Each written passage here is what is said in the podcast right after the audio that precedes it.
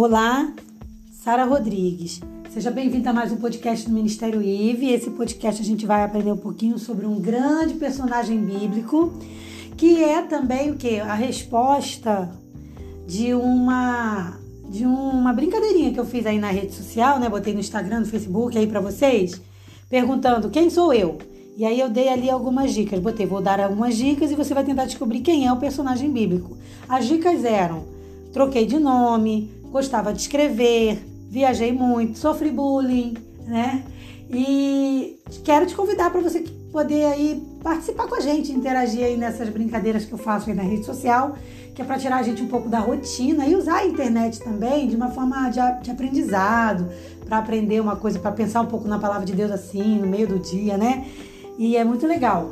E essa então era para você adivinhar. E agora eu trouxe a resposta o personagem bíblico que trocou de nome, gostava de escrever, viajou muito, sofreu, sofreu bullying foi Paulo. Por quê? Paulo, ele se chamava Saulo e depois passou a ser chamado de Paulo, então ele trocou o nome. Ele adorava escrever, ele é autor de grandes textos da Bíblia, de grandes. Inclusive, é particularmente o meu personagem preferido, tá? Como escritor da Bíblia ali inspirado por Deus. Eu gosto muito da escrita de Paulo, embora seja também um escritor de muito difícil entendimento, porque ele era muito culto, tinha muito conhecimento, escrevia numa linguagem difícil até para nós hoje, né? Viajou muito, fez muitas viagens, sofreu muitas vezes nas suas viagens também, foi preso, eu poderia até ter colocado aqui, foi preso, etc. E sofreu bullying porque ele era, ele era calvo, né? Então ele foi muito, sofreu bullying em relação a isso. Bom, mas vamos lá. Vamos, vamos lembrar um pouco alguma coisa de Paulo. Paulo, obviamente, era servo de Jesus, depois da sua conversão, daquele encontro que é super conhecido, que é quando ele fica ali cego, né? E, tem aquele encontro com Jesus ali e ele se converte. Ele estava indo, inclusive, perseguir cristãos e aí ele se converte, a, muda, a vida dele muda completamente. Então ele se torna de verdade um servo de Jesus. E quando ele inicia a, a escrita ali da sua epístola, se direcionando aos cristãos de Roma, ele, ele se apresenta como servo de Jesus e diz ser chamado para ser apóstolo, o que é verdade. Mas ele, ele, ele inclusive, é até interessante isso, que ele fala, ele, ele faz questão de deixar claro que o título da, de apóstolo não foi ele que se deu, tá? Isso aí é importante, porque ele queria deixar muito claro que ele não era ali um aproveitador, ele não era ali uma pessoa que estava se aproveitando ali da situação, não, ele queria deixar claro que ele fazia um trabalho muito sério e que deveria ser um trabalho muito respeitado tá? Ele não era muito conhecido pela igreja, claro, né? Então, assim, alguns cristãos, quando ele começa a escrever a carta, a carta aos Romanos, alguns cristãos já o haviam ouvido ou haviam ouvido falar dele, né? E era normal que algumas pessoas o vissem com uma certa desconfiança. Então, se teve um problema que Paulo teve que enfrentar em praticamente toda a sua carreira cristã, foi essa, esse preconceito por conta do seu passado. E o que é um pouco entendido, né? Se a gente levar em conta que ele era uma pessoa que matava cristãos, ele, ele perseguia, não matava às vezes com as suas próprias mãos, mas era quem dava ordem ali. Então era uma pessoa que era temida. E mesmo ele se convertendo e falando de Jesus e pregando, muitas pessoas demoraram muito tempo para reconhecer Paulo como servo de Jesus de verdade. E deve ter havido pessoas que morreram sem, sem acreditar na sua conversão. Então, essa foi uma grande dificuldade que Paulo é, enfrentou no seu ministério. Então, assim, por quê? Porque ele obedecia cegamente à, ordem dos líderes da sua época, né? Que mandavam ele bater, matar, açoitar aqueles, aqueles cristãos que eram pegos, né? E quando tem esse encontro com Jesus, se torna uma nova criatura.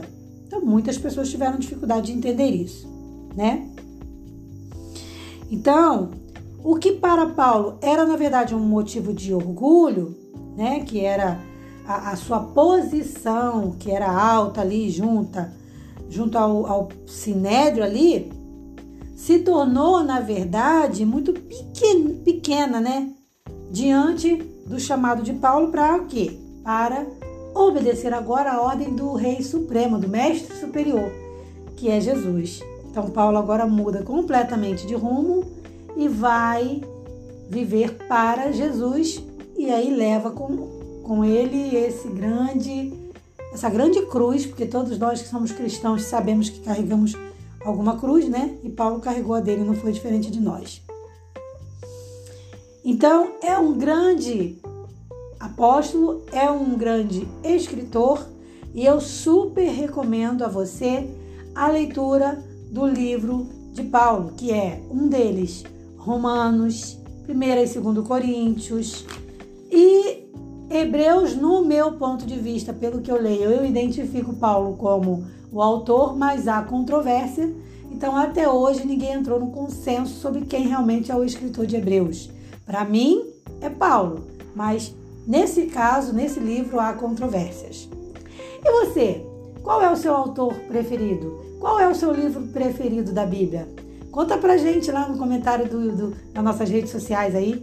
Tô te esperando para você participar com a gente. E não esquece de seguir o nosso Instagram, Facebook, Twitter e de também se inscrever no nosso canal do YouTube, porque eu estou separando agora, o que já era para eu estar fazendo há muito tempo, as publicações. Então eu vou evitar repetir publicações. Cada rede social vai ter a sua publicação direcionada, né, na maioria das vezes. E o que, que acontece? Você vai para o canal do YouTube e você vai ver coisas que você não vai ver em outro lugar e aí vai ver em outro formato. Então participa, porque eu vou estar colocando também outras dinâmicas para você adivinhar texto, para você adivinhar quem é o personagem, muita coisa legal para a gente estar tá fazendo a nossa rede social ficar um pouco mais dinâmica, um pouco mais divertida, tá bom? E eu espero você, tá? Foi um prazer muito grande estar com você aqui mais uma vez. Te convido aí para o nosso próximo encontro no nosso podcast do Ministério IVE. Um forte abraço. Paz.